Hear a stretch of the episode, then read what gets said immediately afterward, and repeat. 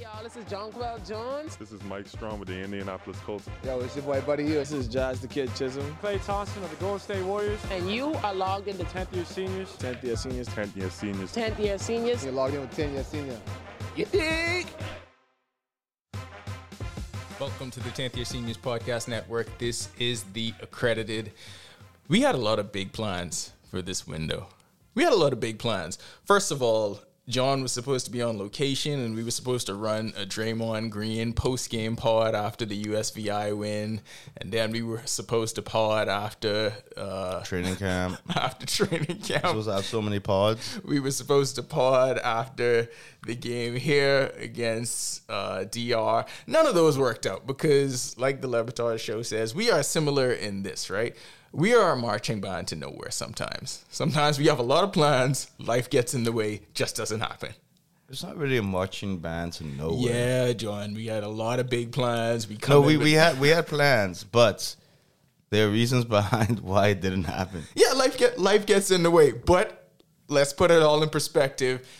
This was it was a historically great window because we were able to advance and qualify for the second round of the FIBA 23 World Cup qualifiers.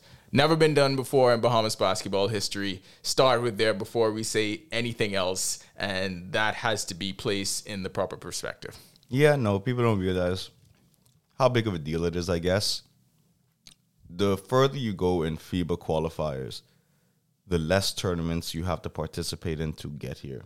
So with this win, last time we had to go to the America pre-qualifiers. Now we go right to the America without going through any pre-qualifiers. So you skip a whole summer tournament. If we keep doing going on the trajectory we're going with even with AmeriCup, then we skip World Cup qualify pre-qualifiers. Yeah. So you start eliminating tournaments that help. In the long run, yeah, you're going to be spending a little more money, but it's going to be better off for us because you're skipping these summer tournaments that mean nothing.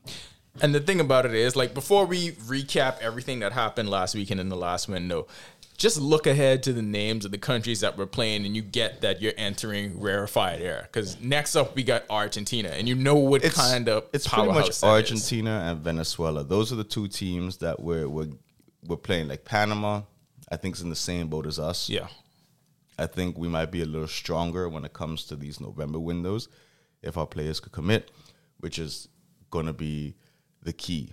These players have to commit to these windows for us to even have a chance. some something we're gonna get into later on the pod because when it comes to national team play all across the board, it's all about that who you can get to commit. Like all of the other stuff is all well and good, who's coaching, blah blah blah.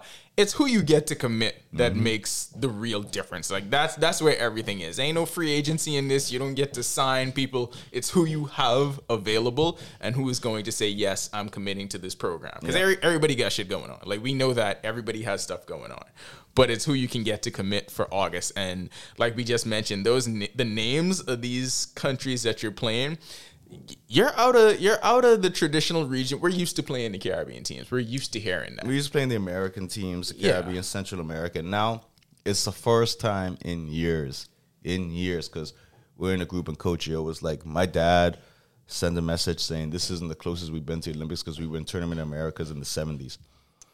All right, whatever. We're in, the- in, the 70s when I mean, when eight, eight teams was playing in I the whole region. Like, team, no, no, teams were invited to that. let's be real at where basketball was globally in the 70s Yeah. and where basketball is globally So now. all of a sudden now we This is the post Dream Team era. That's Yeah. something completely different. we're we're on the cusp of.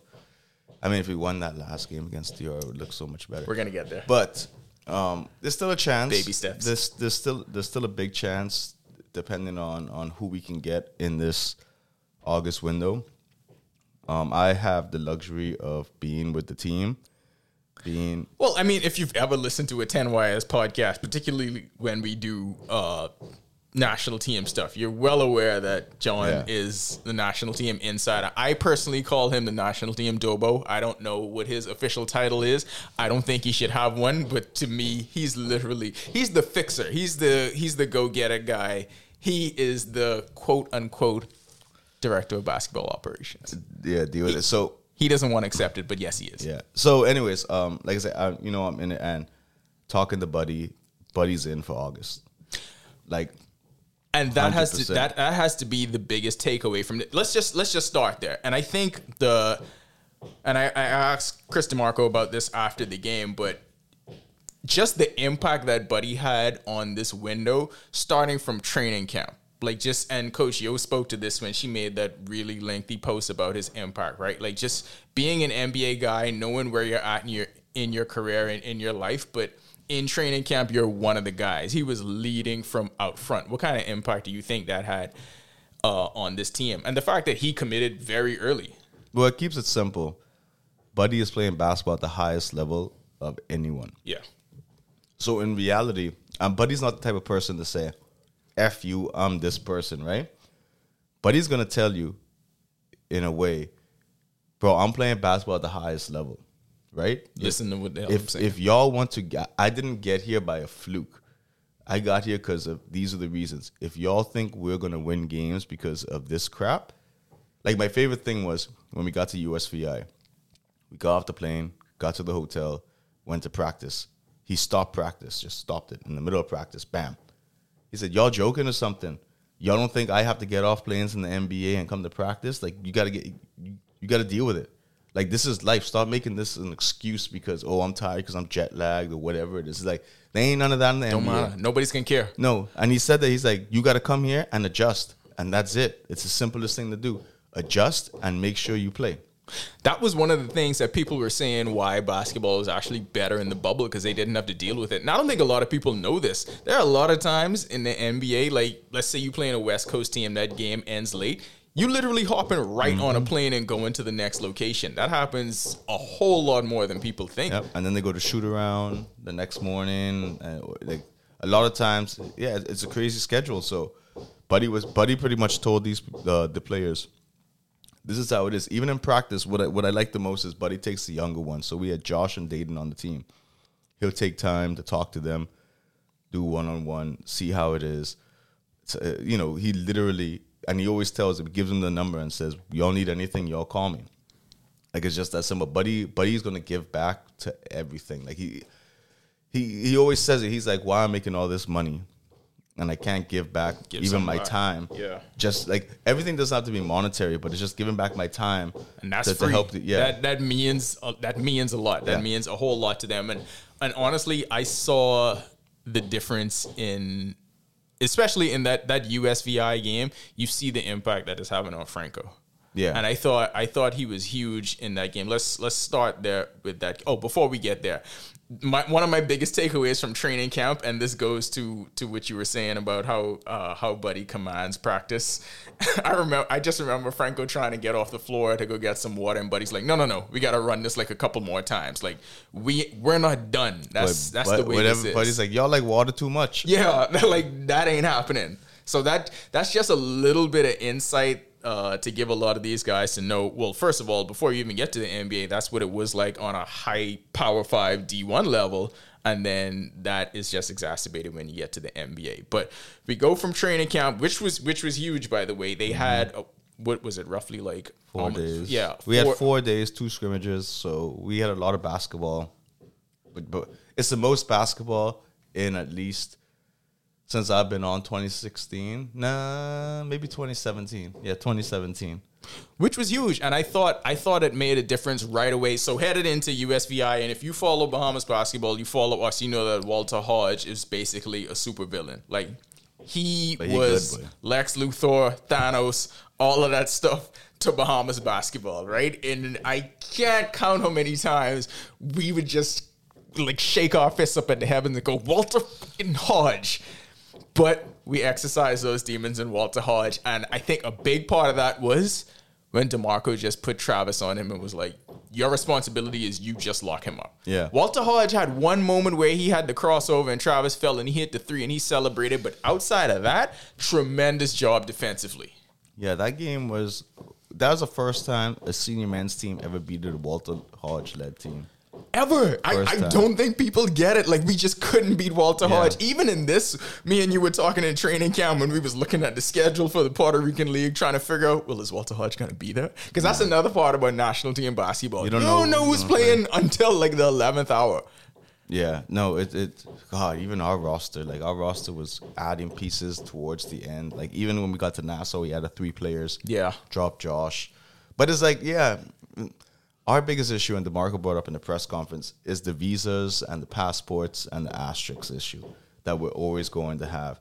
And if FIBA, this is the message to FIBA headquarters, if FIBA wants to grow the damn game, open the game up so people who are legitimately from this country, it's not like we're giving passports away.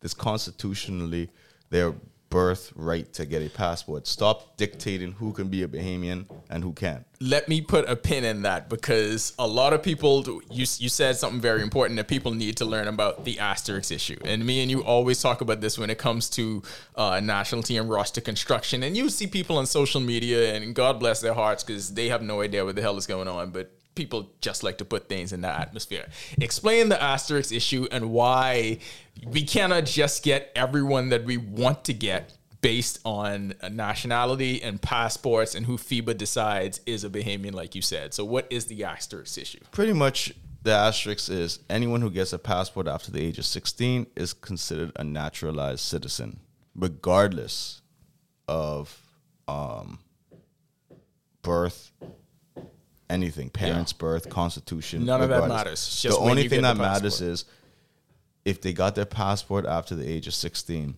and you can prove that they lived in the Bahamas, then that's different. Then you could get the asterisk removed. But literally, when you submit the paperwork with everything, you could, it's a Bahamian birth certificate, Bahamian passport, Bahamian parent stuff. Next thing you know, they see, okay, when he get his passport, asterisk. They said they make you prove that he was in the Bahamas, and it's just like, bro, what the? And even when you do, sometimes they'll be like, nah, that's not good enough. Right. So, It- it- every, everything is subjective to case by case scenario. So we tried to do it for Mikey. To, Mikey's been playing for the national team for over ten years. yep. We tried to explain to him that despite Mikey not living in the Bahamas, Mikey has always come back and given back to the Bahamas, even as a kid. Also with Mikey, and people don't realize this, the talent level isn't here for a Bahamian to succeed at the highest level. Like you try to explain this to people, and they be like, "Nah, nah, we don't care." Which makes no sense because if you want the better product, then yes, you have to get the better players. You cannot become the better player. No disrespect to anybody that plays here, and it's not a knock on y'all if y'all are playing here. You can't play at that level just getting reps against this competition here in night league. Like that's just not gonna happen. so you can't be here. It's unfortunate, but look at the junior program. They haven't played basketball for two years. They literally are playing against each other. That's a travesty to them kids. And- so yeah, uh, that, but that didn't make sense. It, it, it just you, you're not gonna make it out of the ball. Unfortunately, it hasn't happened.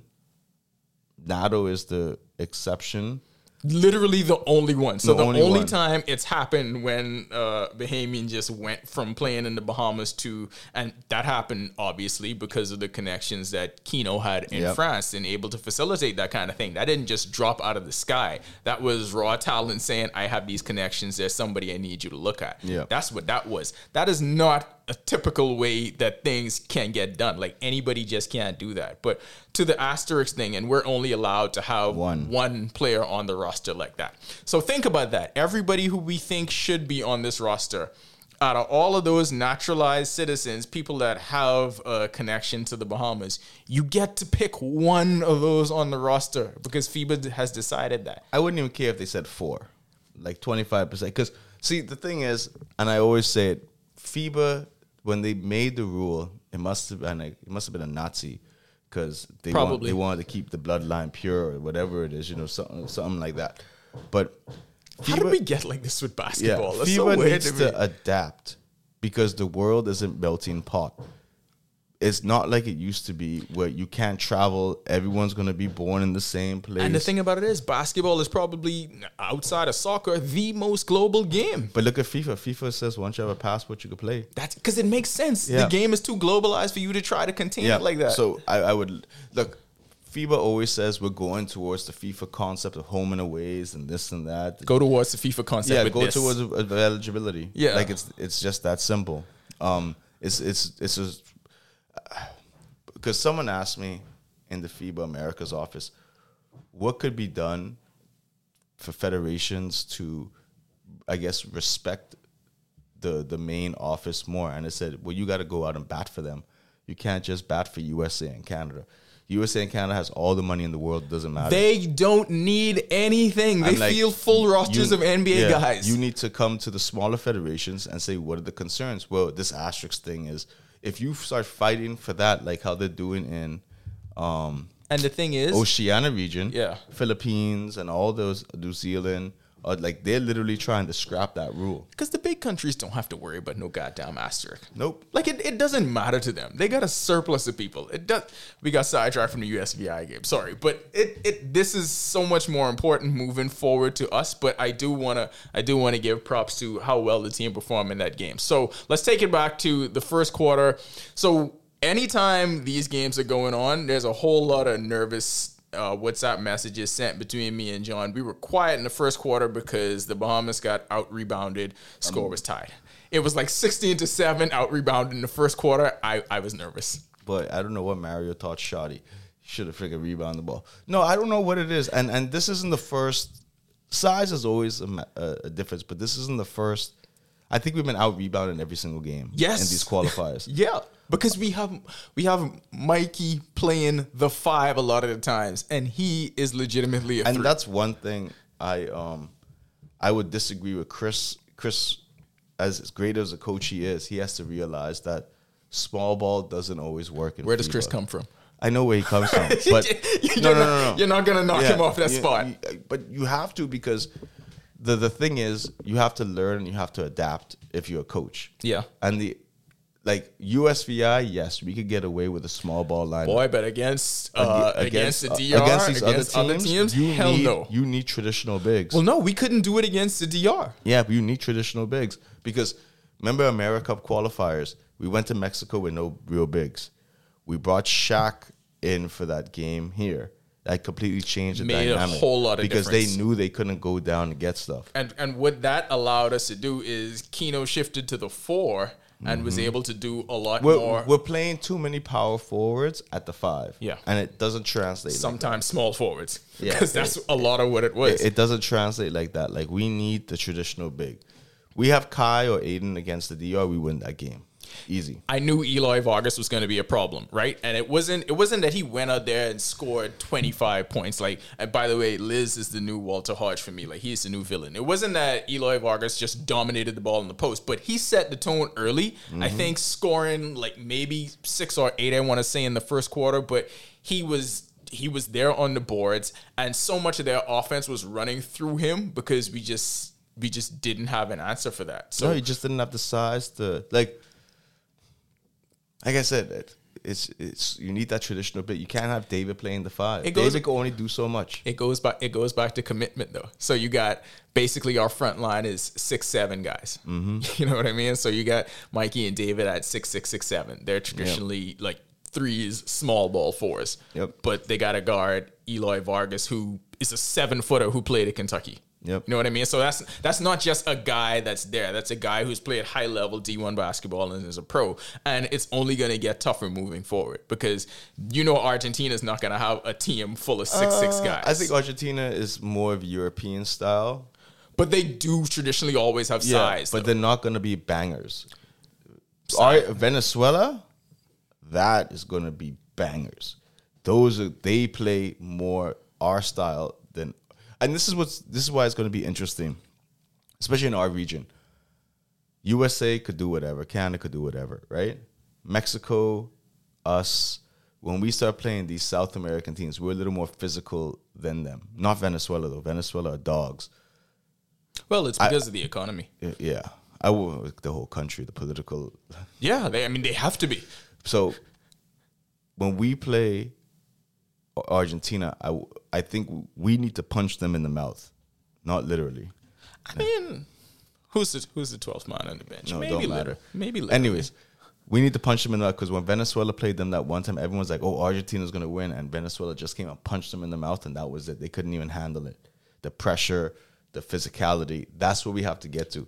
That is Bahamas basketball, though. But that's something that that's something that Buddy said after the USVI game, and he also said that after the DR game because he said we didn't come out and match the physicality that the DR presented to us early on, and a lot of that goes back to Vargas and the other big dude they brought off the bench uh, for him. His name escapes me right now, number thirty. I don't, No. I, yeah, yeah, fat boy. yeah, him. Well, Delgado was a problem too. See, Yeah. that's two guys. The four and the five of the DR was bigger than everyone else on our roster. And when Chicken came in the game, he made a difference defensively. I think even though it didn't, a lot of these things didn't show up on the stat sheet, but just his ability to change some shots, mm-hmm. you saw it made a difference in their penetration.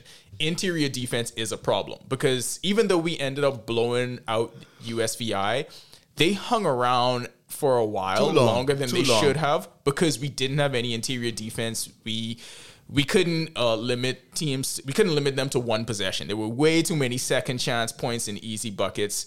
But thankfully, in that game, shot forty percent from three. Yeah, and and that's another thing. Um, I was talking to someone. I won't say the name. You know, you got to do this when you're an insider. Sources, yeah, yeah, yeah. No, pr- protect your And sources. what I was told was, you know, USVI isn't a pressure game. We're used to playing USVI.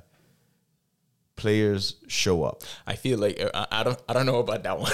I feel. I feel no. like uh, that no, no, was. no. But but but he was saying like Dominican Republics, Venezuela's, are these are real big games. Like the reason that USVI No, no, no, was no. a big The game, USVI though, game we, is- we had to have it. it's big, but we're so similar with them, and we played them so much that there's Familiarity. Exactly. Yeah, I got don't think there's nerves or anything. Where the DR is a real team. When we play Venezuela, or these are real teams. Those players that stepped up against VI, we need them to play like that against DR, not the other way around. Against VI, we could get away with a slump.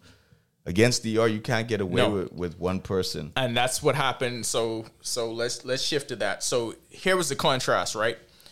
On the road in VI, the role players stepped up. I remember Kenton came off the bench and hit like his first three threes. Like every mm-hmm. we had like, it were five players in that game that hit multiple threes. Like that's how well we shot from three. Against the DR, the shots were there. They were there. Like the They shots were halfway there. down They just- weren't falling. At the end of the first half, like Puerto Rico punched us in the mouth early. We couldn't respond. Dominican Republic. I mean, sorry, I keep getting that mixed up. DR punched us in the mouth early. Uh, we couldn't respond. End of the first half, but he had 21. Like he was literally trying to carry the team, and I saw how well he was feeding off the crowd.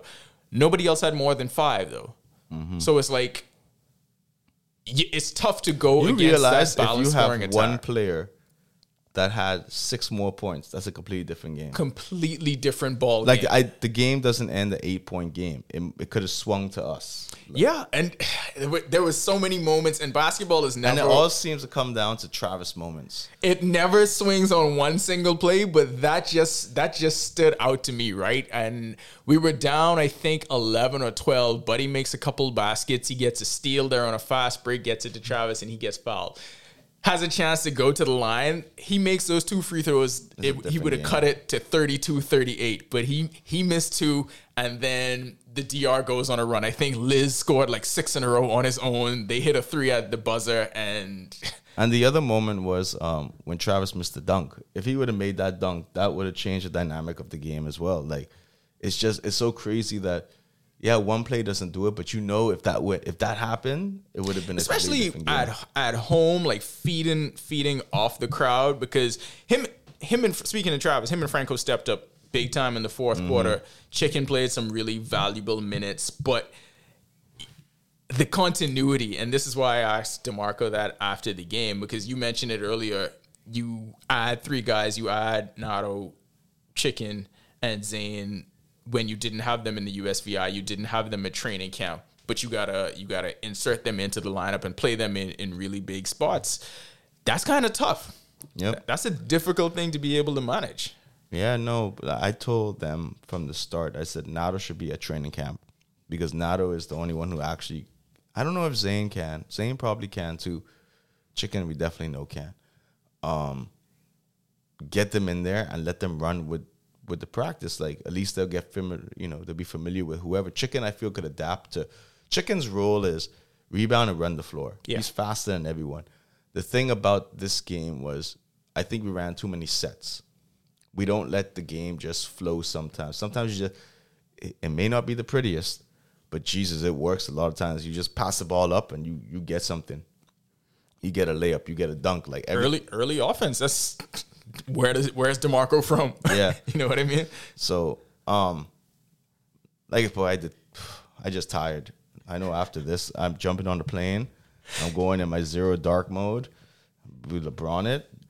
Yeah, full full disclosure, we are we're trying to knock this podcast out because John is about to hop on a flight to Chile and I am about to have like a weekend full uh youth baseball, which is gonna be tired and stressful. But uh before we get out of here, Coach Yo's impact. We, Oh, no. I can't believe we it took us this long to get here, but We've been preaching about this for years, years, not even months and thing. Like, and I've always thought it should have been done.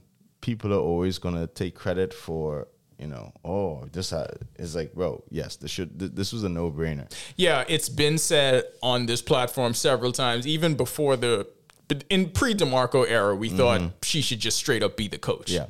Um, the not like the, all the players respect for respect to the knowledge she brings. The thing I find the craziest because I was um Coach Yo's personal driver in Miami training camp. Dobo.